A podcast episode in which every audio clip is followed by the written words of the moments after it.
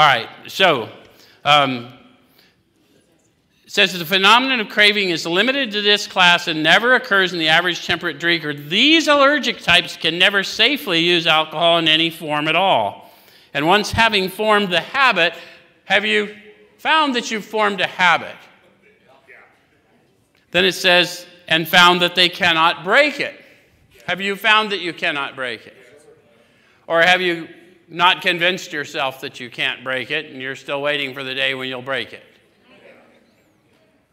We're not here to convince anybody. How many of you have made several efforts to just not pick up no matter what? Exert your power of will. How many of you have reconsidered?